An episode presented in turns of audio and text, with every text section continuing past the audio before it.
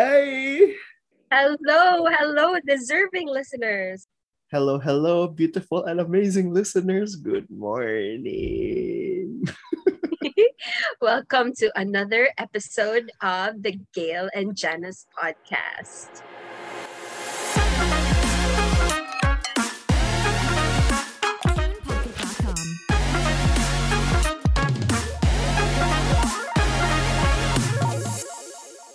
Hey, oh my gosh. Um, duka pa kaayo. um, I think this is our first time recording this early. oh, yeah, 5 a.m. clubbers. What's 5 a.m. clubbers. Okay, so background story. Gail and I had this um, training.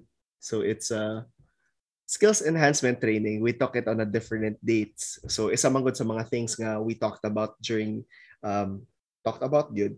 I get challenge me mga participants ba on waking up early. So 5 a.m. So ang rationally bitaw anak kay kada bitaw. Uh, it's more of developing discipline. The trainers parang challenged us to do something which is which is uncomfortable waking up at 5 a.m. So yun. I'm currently at day 19 So, ang goal mag God kay mag we do the same. Uh, we wake up at 5 a.m. for 66 days. Yeah, every day we wake up kay mag-post na sa Facebook on about So sa mga friends na mo din na nga sige ka kita sa now every morning. mo ni siya, mo ni siya ang reason why. Oo.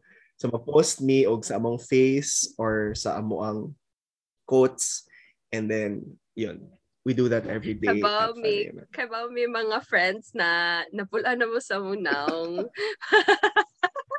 Kami sad actually. Habi lang mo ng pictures. But anyway, ikaw, Gail, ik- ikaw pila naman yun yung mga day? I think I'm on day 54. Day 54, naman. 54. Yeah, Okay, I'm almost 19. done. You're, you're almost done. Pero do you still see yourself na after accomplishing the 66 days of waking up at 5 a.m., do you still see yourself doing the same? I think because they say mang yun nga it takes daw it takes two months daw to form a habit.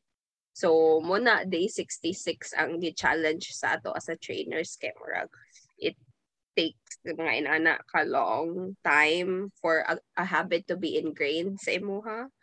And I really appreciated yun that challenge pa because kanang nakoy mga insights bitaw nga na learn charot bisag asa na lang gyud no? Naagi mga insight insight no? Ay, na. so anyway kanang nakoy na realize no murag di siya pinugos nga realization kay murag ni gawas gyud siya out of the blue gyud naka-realize ko in my 54 days of doing the challenge nga one gyud not every day looks the same and Ah. murag you should just let it be you should just let the day be nga murag some days are going to be matakag 5 a.m. then magpat ka ang trabaho then you feel like the god of productivity then let it be welcome it yeah nasa times nga mo mata ka 5 a.m.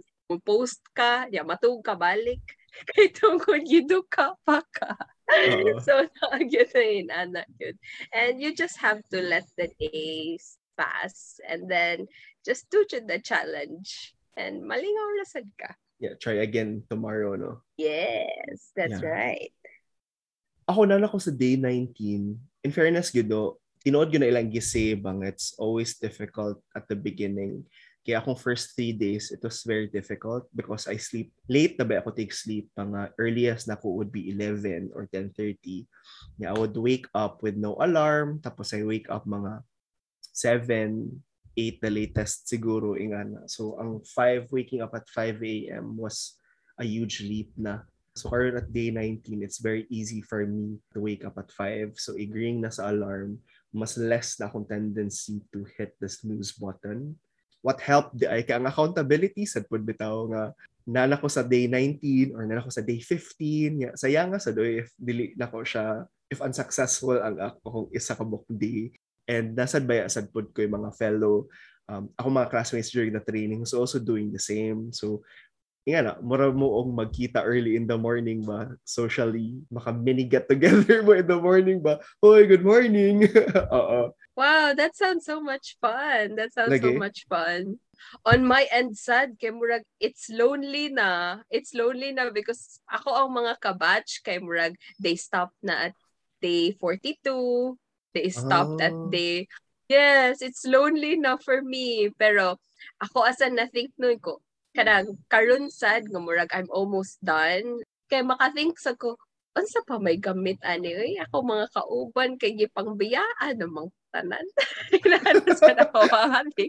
So, gipangpulaan naman niya ang tao sa ko mga now. Uy, ang sao naman nila ako. Ko, ah, bahala na. Kapit lang, Abigail. Oo. na, na, na lang yun. Pero do you consider yourself as a morning person ba? Gid, ever since? Yes. Yes, I have no problem with waking up early. Yun. No problem with Ah, that. ako no, daghan waking up early did a lot of good things in in my day. Kaya aside from the fact nga I feel like the day is longer, kay di mo sa feeling ba nga kada bitaw pila na lang ka hours kay mag-start na og ngit-ngit or mag-start na og set ang sun. Kailangan kaya na siya og feeling for me. Kay I felt like wala na ko na seize ang day. na seize ang day. So waking up yeah. So me waking up early gives me gives me more opportunity ba to experience the day. Marag feeling na ko mas daghan pa kung pwede mabuhat kay you know, na wake up early. And second kay mas na regular ah, akong sleep kay mga around 9, 9.30 kay mag-start naman ko og ka-drowsy. So which is like okay ba kay na-schedule good bitaw akong sleeping habits niya. In return, mas I get consistent longer sleeps. And I think nice pag kaya nga we're also taking advantage bitaw. This is like taking advantage of the longer day kay nag record good ta early in the morning so na use up na nato ba. So for the rest of the day, we can do whatever we can like sa atong work Yes. and everything else. Seize the day. Masiyis gid ang day. Before we continue with the podcast, we would like to thank Balay sa Santa Fe Cafe for sponsoring this episode. If you happen to be in Bantayan Island, visit Balay sa Santa Fe located at the Poblacion Santa Fe, Bantayan Island. Just tell them that you listen to the Gail and Janice podcast and you will get 10% off on all drinks and food. Bring your friends over to Balay sa Santa Fe and enjoy the wonderful beachfront while enjoying good food and good coffee. Now back to the podcast. Ninong, unsa imo ang mga ganap lately? Oh, interesting. Kay today, finally, this week, na-clean na ginawa ko room. Oh my gosh, congrats! Kanang It's a intense, very responsible adult thing to do. thank you. Um, kanang dili clean nga silhig lang ha. Kanang clean nga appeal rearranging and everything else. Like, dagan kay ko na organ. Kanang bitang intense, deep, general cleaning. I remember during college, manggod, kay it was a regular thing for me to clean my room. Kay ang feeling magud stress reliever magud siya for me. Kay kada bitang Oh. um, it marks the end and a beginning of another week. Char. So, Yeah. friends, please, ayaw ko i-bash. Kasi mabalidate mo. ah, di mo na tinuod. So, wow. ka na nga, mas lahi ang imuhang mood sa pag-study if makapalit kag bag-o nga ballpen. Or, that's just me. Yeah, I totally get that. I totally Oo. get that. And it's so amazing but to think ba nga nagsugod na day ka og kanang work living independently. Pag ko ano, pag college, no? yeah. Oh, how was it like for you? probably one of the best decision in my life. So if you have the opportunity gani to kanang live by yourself or live alone, take that chance good. It's going to be so beneficial in the long run. So ako, manggod growing up, I was very pampered. Gibaby, gibaby, manggod ko sa akong mami. baby, jud kayo ko, Gail. Grabe. Like, I'm an only child to a single mother. So grabe, jud kayo siya ka, say, overprotective. So parang I Mm. really made sure na kay good ko nga later in the future, what if maanad ko ba? I need to fend for myself. So like, I took the chance nga I had an opportunity but to live by myself. So mato, right after college and right after the board exam, so right after mga couple of months, mga three months, gikan sa pagtrabaho na ako, then I transfer na gid ko by myself.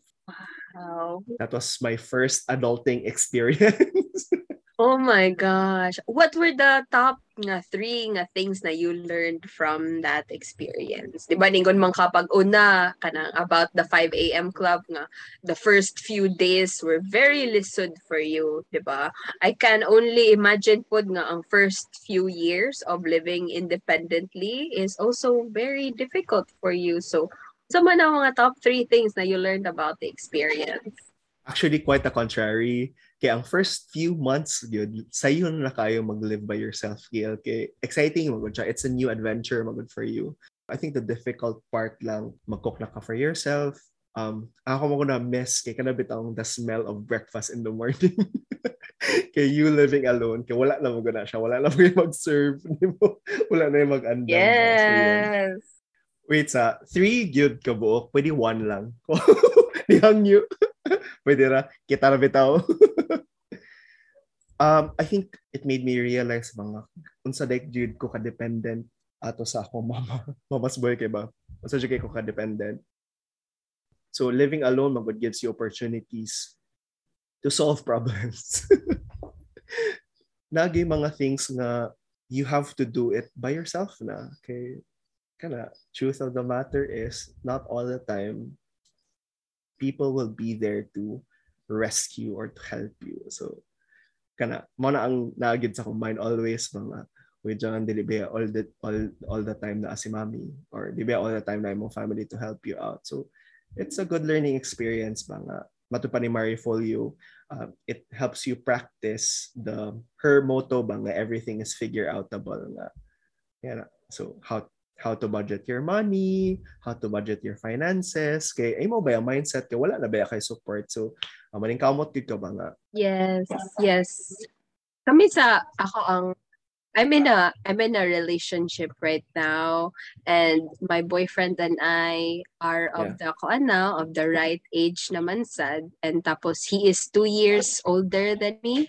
So nanagyod sa iyang mind mindset gyud nga murag kanang he is into marriage na gyud and and we talk about that sad in our kanang mga times ka magkita mi nana ya murag kanang the first the first question jud nga mo pop sa akong head every time mag think about marriage is kinsa na may mulabas akong sanina isa na may mo, isa na may, isa na may mo pilo sa akong mga kuan, mga sanina naman niya. Because yeah. I'm really lucky no nga, even if I'm a grown-ass woman na sa, my mom does it for me. Niya mo, wala na ko labad sa mga sanina, wala na ko labad sa akong mga food because my mom and my lola still does it for me. And I whenever I think about kanang marrying now or kanang settling on my own or having my own family, I think about kanang the household chores, nya unsa una ko na siya pagbuhat mm-hmm. na kanang mas efficient man siguro akong time if I'm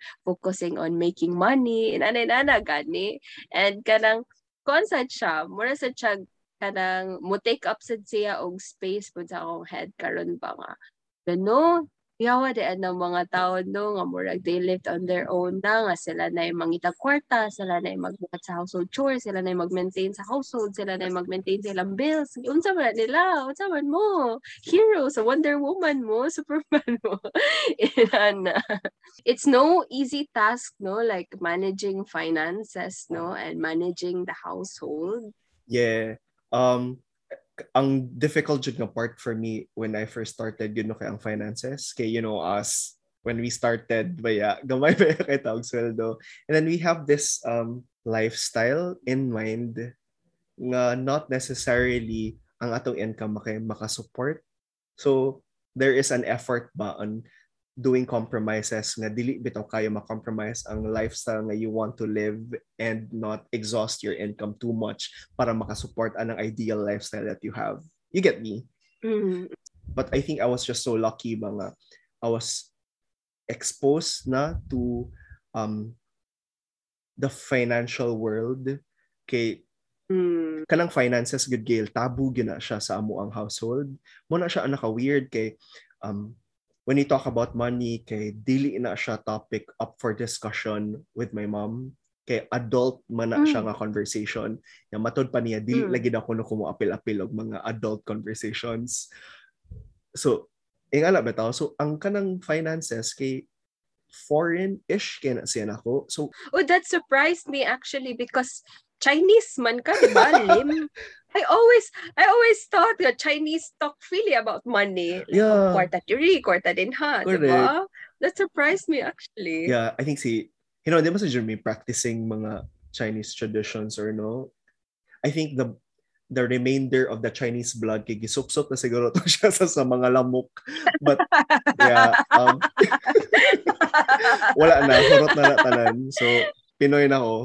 Um, yun, we don't talk about it, Gil. Weird lagi. Um, di ba, mabaya na siya karon ang sa atong culture at sa atong culture karon ba kay uh, gi-encourage pa po ang mga parents especially the millennial parents to be more open with children about finances about the adulting stuff kay para mas ma-ready bitaw sila sa world I had to look for that by myself fortunate ra sad pud ko nga I was able to Ah. meet people that you know started the awareness of of of of that so yun Yeah, nara gyud ni supplement, 'di ba? Ni Yeah. supplement sa learnings na kuan unta should have been taught sa sa family. Correct. Yeah, same as you, same as you. I'm really grateful pod nga napadpad ko ani nga kuan, napadpad ko ani nga part of the industry because kuan sa jud kanang we've been in the industry for many years na, 'di ba? Like Yeah. for me, ah, three years naman siguro ko diri and murag kani nga mga concepts kay murag bitaw siya sige nagpabalik-balik kay naaman ka ani nga field naaman ko ani nga field si siya pabalik-balik so murag siya para nako common na Yeah. but then I'm I'm lucky yun to meet sad kanang clients and people who come to me and ask kanang Gil, unsa di dapat unahon? Insurance dapat unahon or emergency fund? Kanang mga inana ban, kanang murag it gives you the realization ah something that is common na for me may be something new to somebody nga wala gyud ko ani wala gyud siya background on this. And then I was really happy to share kana I was really happy to share unsa gyud dapat nga order how you should approach your finances may ana and then she she asked me kanang dapat tay unahon ang emergency fund dapat tay unahon ang emergency fund for ang ako pang mga investments and then I told her nga yeah dapat unahon gyud ang emergency fund because you should only invest what you can afford to lose Yun. Correct. Yes, kana siya. Kay in the first place if wala kay wala kay safety net, wala kay kuan, wala siya ngilngig ayo ba? Murag you go you YOLO through life, murag wala gani kay murag asaman ka mo kuan asaman ka wala kay gisaligan ba in Yeah. case mawagtangan kag trabaho or in case makalit lang og ka pay cut or anything about sa imuhang job nga security is affected. So if wala kay emergency fund, or siya ngilngig kaayo siya to go through life like that. Tulba kayo, no? Pero bitaw, I mean, coming from my experience pa, things like this, Manggod, you don't get to, especially for me, you don't get to hear this at home. Wala ako na-prepare ani. yeah. Even sa school, engineering didn't teach us that. We have econ, we have engineering econ, but it does not really talk about emergency funds and, you know, savings and investing. But like, nasa yung mga people. Okay, I was that person nga wala bitaw ko'y alamag sa how I handle my finances. I'm not sure if you resonate with me, but ako mentality gud ato no. I was good with my finances basta by the end of the month na ako'y bilin. Mora na siya ang akong standards and checklist if I'm I to check if sakto ba akong gipangbuhat sa akong kwarta. if na ako'y mabilin by the end of the Uh. month, meaning I did good. So yung nga bitaw niya. Later later naka-realize that dito na din tam nakaibaw ba nga like there's still so many aspects that we need to prepare if yung akong kinabuhi ing ato lang yun always I'm one circumstance I'm one emergency away from you know losing everything Yes, yes, yes, yes, yes. So for those pod nga who are still starting out their koan financial financial journey, fi- personal finance journey, the emergency fund the I is actually kanang koan na siya, kanang built for yeah, emergencies. Emergencies like kana gyud kanang sudden job nga kanang shifts like ma-lay off ka sa work or mawala mo work or mag-experience ka pay cut. That's why it's recommended to be at three to six months of your monthly nga salary, three to six months Yeah. of your salary para it takes man daw at least three months to find a new job. Pero with the pandemic daw, no, with the pandemic that happened and murag the uncertainty, uncertainties of our future, it is recommended na karon nga dapat one year worth na daw good na imuhang Agabi, emergency ha, fund. Yes, para sure na lang yun kung magkinaunsa. Correct.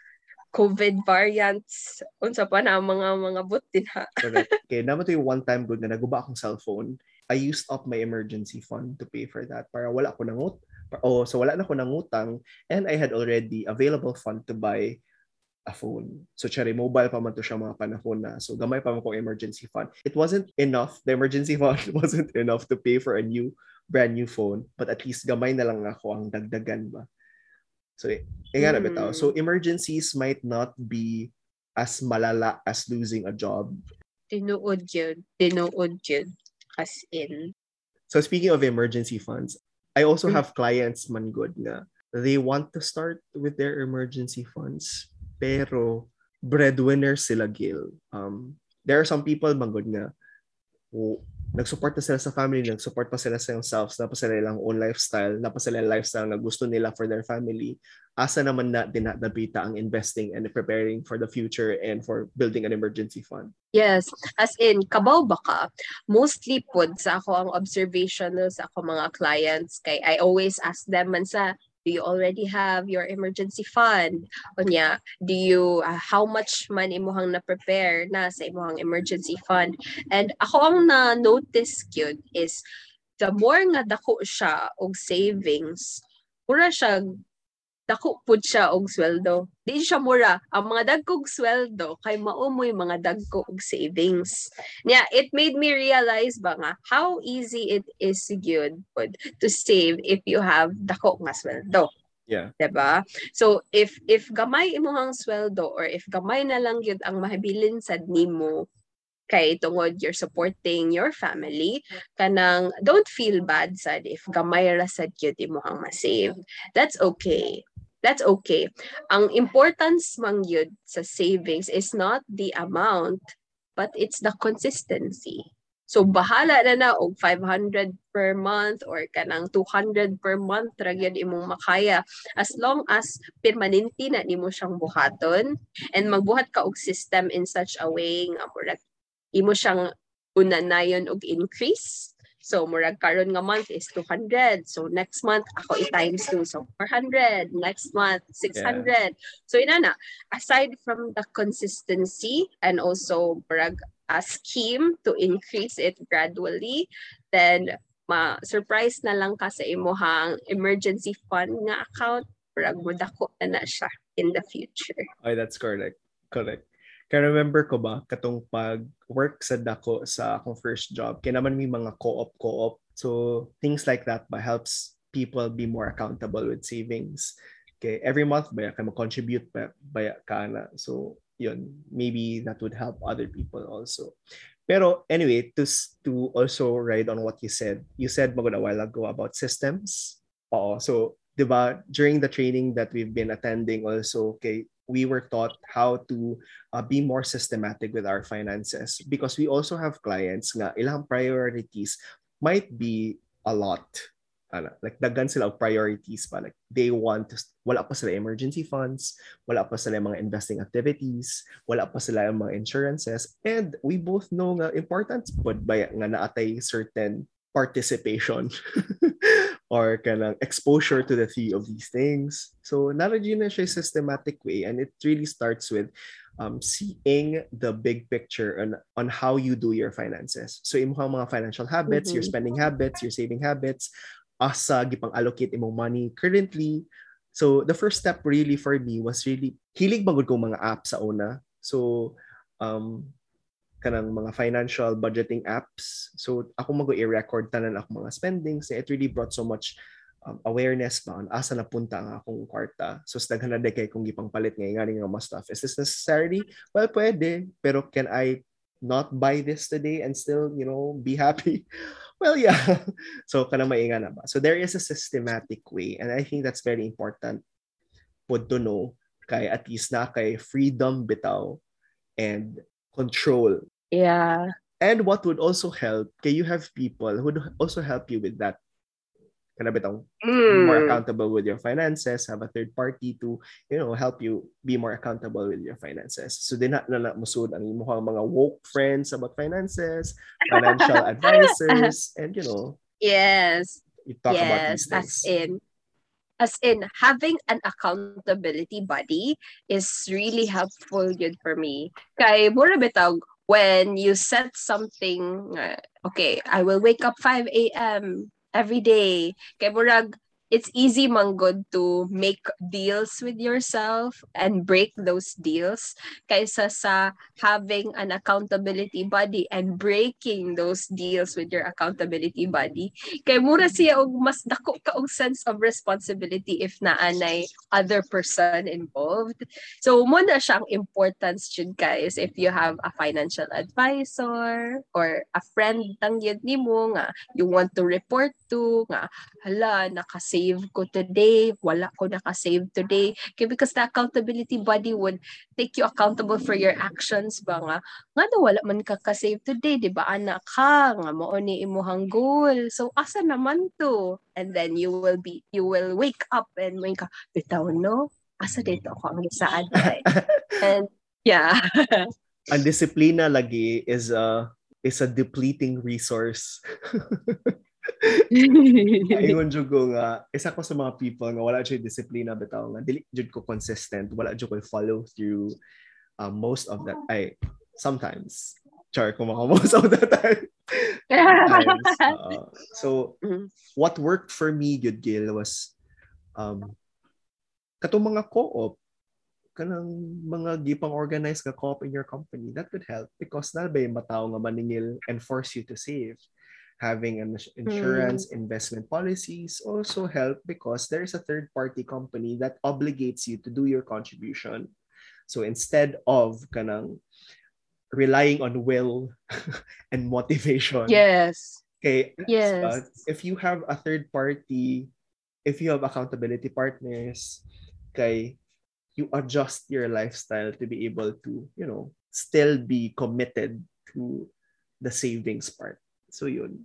yes yes that's right Such grown-up topics, no? Pero like, was there a moment in your life, Gil, na nakaingon ka nga like, shucks, grown up na giday ko.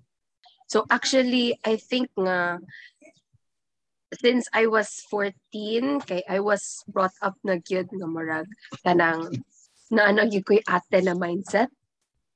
So muna even if 14 pa ko kay nakathink na ko nga grown up naman siguro ko eh. Ah, Naahat ba?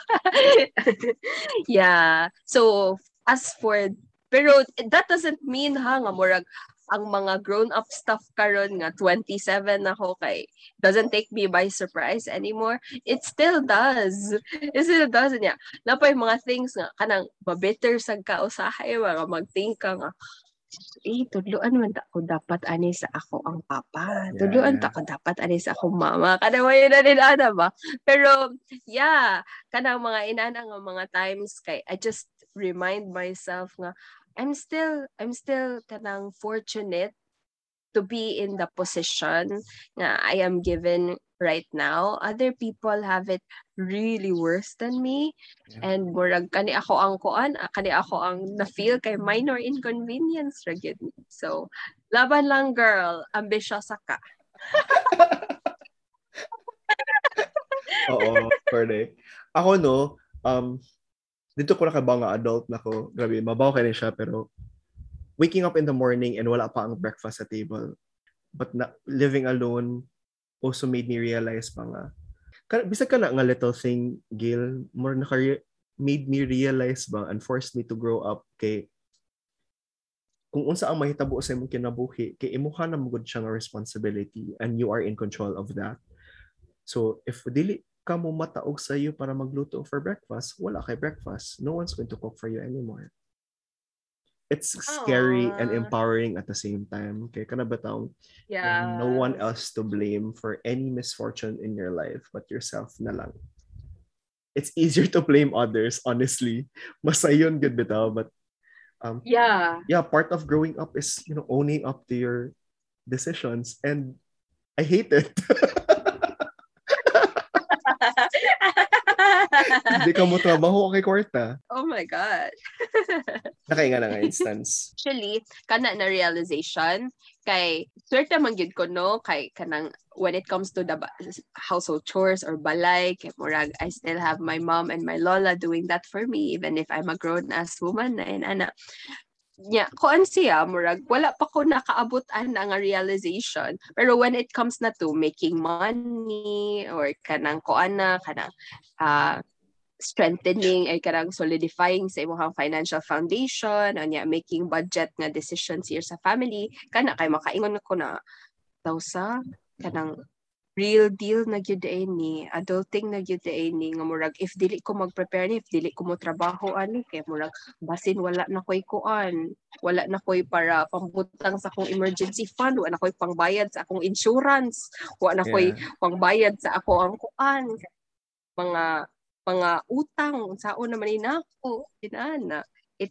shit shit got real Shit got real. Shit got real. Like, tinuod yun.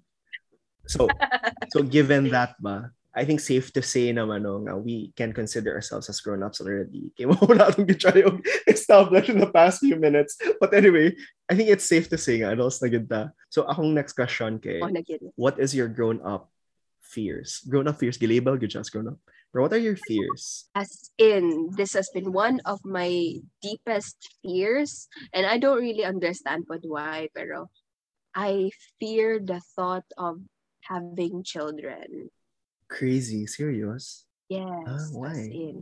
I fear I fear the thought of having children and kanang mura siya if I can if I can choose lang yun no nga murag not to have children kay I would gladly pick that because it's the easiest choice to make. Okay, imagine ha you you bear children during this time in a pandemic in economic uncertainty nga murag di pa sad ka sure if you're emotionally mature na to give life to a child to mold this Yeah. kanang blank state nga anything that you do anything that you kanang give it love affection and imong hatred and anger sa world. Kay murag maka-affect yun sa tiny being ba? Yeah. kay murag siya it scares me so much to have that big influence bitaw on a person. Ana? But but I'm not totally pod koan closing my mind yun sa fact na I'm gonna be a mom someday. They say yun nga you'll never know how much love you can give until you have a child. Kay murag bahala na lang lagi daw nga wala pa kay kalang kaligo basta imo lang nahatag sa imuhang anak ang tanan niyang kailangan. Yeah. Nana niya, murag, it's tiring, it sounds tiring, but it's so fulfilling you daw yeah. at the same time. And I want to be able to feel that. At this point, murag, I'm still scared of that. I have a question. Um, do you ever feel obligated to have kids? Obligated. Obligated. No.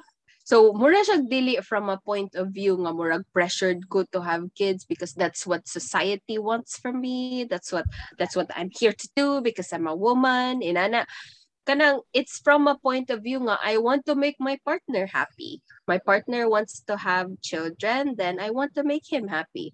My parents want to see their grandchildren, then I want to make them happy. And I also want to see kanang uh, an extension of kanang Yourself. me or or myself or something na God allows for me to have kanang pag inana inana siya nga point of view not from the point of view of being pressured Ah, yes ah, okay.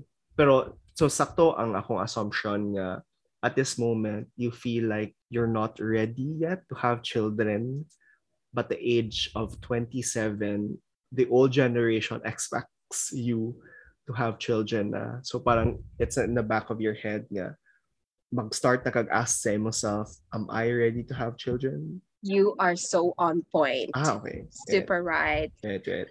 Super right. Because of that, tungod sa kanang perspective sa una, kay di na nanon ta mag-start na no, og ask sa atong selves. But if it was our decision, or if we were given the choice to mold a new culture of childbearing, okay, would you want it at a later age? Or I think more importantly, Yeah. the question is, what do you think is your standards or checklist? Or what are your qualifications kung makaingon ka nga ready na ka to have children? Yeah, checklist for sure. I'm a fan of checklists. so, for sure, I would really want to be financially stable before I have a child. Para at least kanang I can give her the life ba nga siya magmahay nga ako siya natagaanan na. I also would want to be to reach a state nga I've healed from my emotional scars para dili na ko siya madala sa akong child. Yeah. I want to be able to raise her or him in with the best me. na Uh, kanang murag kanang healed ng mga scars and Yun. traumas na So- wala na ko'y mapasa ni. So financial and emotional stability. Ganun. yes. wala yun you take into account ba ang imuhang fertility, ang physical, nga, ang biological. wala na lang. Wala na. oh, that's good. That's good. Yeah, at the end of the day, kanang I just want kanang to raise children who will make the Philippines better. Ana lang Oh. yun. Baka bayan. Makibaka. Correct. Actually. Kung di ko ka mo raise o kanang mangawat o kuan ay 67 billion. yes. Get yourself registered. Let's vote. September ang deadline Yeah. sa registration. So guys, get yourself, diba? get your Diba? ass out there and re- register. Maybe online. I think we'll like post links in the description. Yeah, that's also one very adult thing to do to register and vote for the leaders that you would be proud of. so, kanang kuan, ah, enough about enough na pud about my fears. It's your turn. Ikaw na pud ang na spotlight. What is your fear Um, sa adulting world? I think we discussed this already in episode 2. Pero isa sa mga kanang fears pero nga dili gid siya mawala and sometimes mo creep in lang gid siya at certain moments in my life. Kaya kanang bitang, what if um, everything that you're doing now is not the thing that you wanted? So I fear of wasting my time on things na dili day significant. Do you get me? Kana bitaw like what if I work so hard on these things and later on it's not going to it's not the thing that's going to make me happy. I think given the privileges I enjoy, um, the options that I have, um, the abundance of society ba, given nga daghan kay tag options in life, makes me also anxious. Kaya kanang, it's difficult but to commit to a decision knowing that you have so much things that you can also do. so, isa sa mga things na ako iput lang always in my mind. Kaya kana, um, I think I've read this somewhere na just do what you want to do now. It's going to open doors for you. Ah, it's very clear no nga you're a lover of life Yeah. and happiness. Yeah, yeah. Yeah, it's very clear give. Mo ba? Like, ano makaingon ka? Okay, but they say man gyud nga murag the things that you fear pud kay mura siya it sheds light pud ba on what is important for you kanang Wow. yeah what is important for you and kanang what you think is koan what you think is what you want out of life kana I believe that Yeah. Actually, kinda true. Kinda true. Do you miss going back to school? I joke. You're in school. Yeah um, kaya remember magod ko nga back in high school, isa sa ipang ingon ni mami kay, uy, i-cherish ko na yung experience sa high school kay um, mingawon yun ka na when you go back, when you go to work na, if mag-work na ka and adult nag-adult life na ka, kamingaon jud ka, Tumawa ka ako, no? Nakaingon jud ko nga, shucks, I'm so happy nga wala na ako sa school. Dili I ko fan of right? school.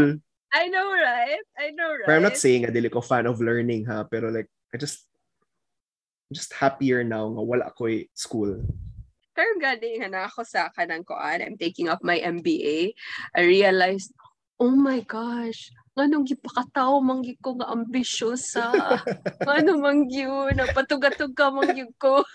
Pero sakto, tell me ha if sayop ba niya akong assumption, pero when you look, when you view the prospectus, prospectus? Sakto ba ang Mhm. term? Grabe no, dugan na kayo. Dugan na. Ay, syllabus? Syllabus. Syllabus or pres... Uh-uh. Correct me if I'm wrong, pero katong pagtanaw ni mo sa syllabus sa imuhang course, di ba, Masters in Business Admin, no? Uh, Nakaingon ba ka nga, shocks, interesting ni siya, this is something interested gid kayo ko. But once you're already in school and everything is formalized, it takes the joy out of it. Sakto ba ko? um, kuan siya, kanang, for me, magtanaw ko sa akong syllabus kay, maboard ko. Maboard yun ko magtanaw sa text as in ko sa mani uy unsa mani unsa mani unsa mani ya igsud na ko sa class dili na ko maboard pero akong i-think da tuga-tuga pa. Inani inyo ang mga requirements. Matulog pa ka. Sa umaninimo inaana ko Namago ko assumption gon nga, even the things that you enjoy, once it's formalized, kagets ka sa, ako pasabot sa, once it's formalized, yeah it takes I the get joy you out I of get it. you. Once it's not your choice anymore, okay, hindi wala na. Like for example, um, let's say, example ha, Toastmasters na organization. Um, Mm. when I first entered, lingaw kayo ang fact nga you get to craft speeches, ana-ana. Pero once na bitaw nga na-structure na siya, na, na I need to um, do these speeches for me to be able to um, get this specific certification, kay mura na lang siya nahimong chore. Kaya bitaw, kagets ka? I get that. I get that. Kanang mahimo na siyang chore niya. It's taking the fun out of it. Lagi, di ba no? Unsa ka na siya, no? Pero I'm not saying nga wala na ko naling sa bati ang Toastmasters nga organization and its structure. It's just, there's just something about things being formalized. Yeah. Yeah. In fairness, in fairness, I think mauna ang charm sa Gail and Jana's podcast. Charot plugging lagi. Kaya nga naman. I think I think mo na ang charm sa Gail and Jazz podcast because kuan siya kanang wala na siya two friends like in a cafe talking about their ganaps in life. Yeah, Kanang yeah. wala siya kanang kuan lang ta. We're just casually Yeah. chatting with each other and then ana. Yeah. Correct. Yeah, mana na siya guys kanang um plugging na na sa amo ang podcast. So please continue listening to us. Gil, mo na akong fear. Mo na akong fear kay, um, what if later on in the succeeding episodes baka like I feel like it's a chore already. Pero so far nag-enjoy naman pugod ko. So I want nga akong mindset ito always kay like uh, I want to learn something else. I still want to have the yes. that you know sense of joy and purpose. so ko. Yes. But anyway, Yes. wala na ako i-try but as Yes. a woman always. Yes. Okay. Kana siya nga enjoyment na to. Kay mo translate man gihapon na sa to ang mga listeners. If we are having fun with what we do, I think that our listeners will also have fun listening to us. Mona, consider your joy all the time. Wow, it's not selfish to think about your joy. Look for it's the pursuit. It's always the pursuit of that joy. And never feel Wow. and never feel that you don't deserve joy. Wow. wow. Oo. Guilty ko sa akong pag-end, honestly. So ano na to pag-end? so we have a um, Instagram account. You can tag us if you want, you know, to talk or share your ideas as well. And we will we will surely talk about that in the next episodes. So it's the Gail and Jana's podcast Yes. on Instagram. Yes, that's right. So we are looking forward to hearing from you guys. Tell us what you want to hear from us in the next episode. Yun, thank you very much. And I think we're running out of time and we'd love to talk more, but like we're running out of time. We have our lives too. Ingrata kayo ba? Thank you for listening. That ends our episode. Bye guys. See you in the next one. Bye.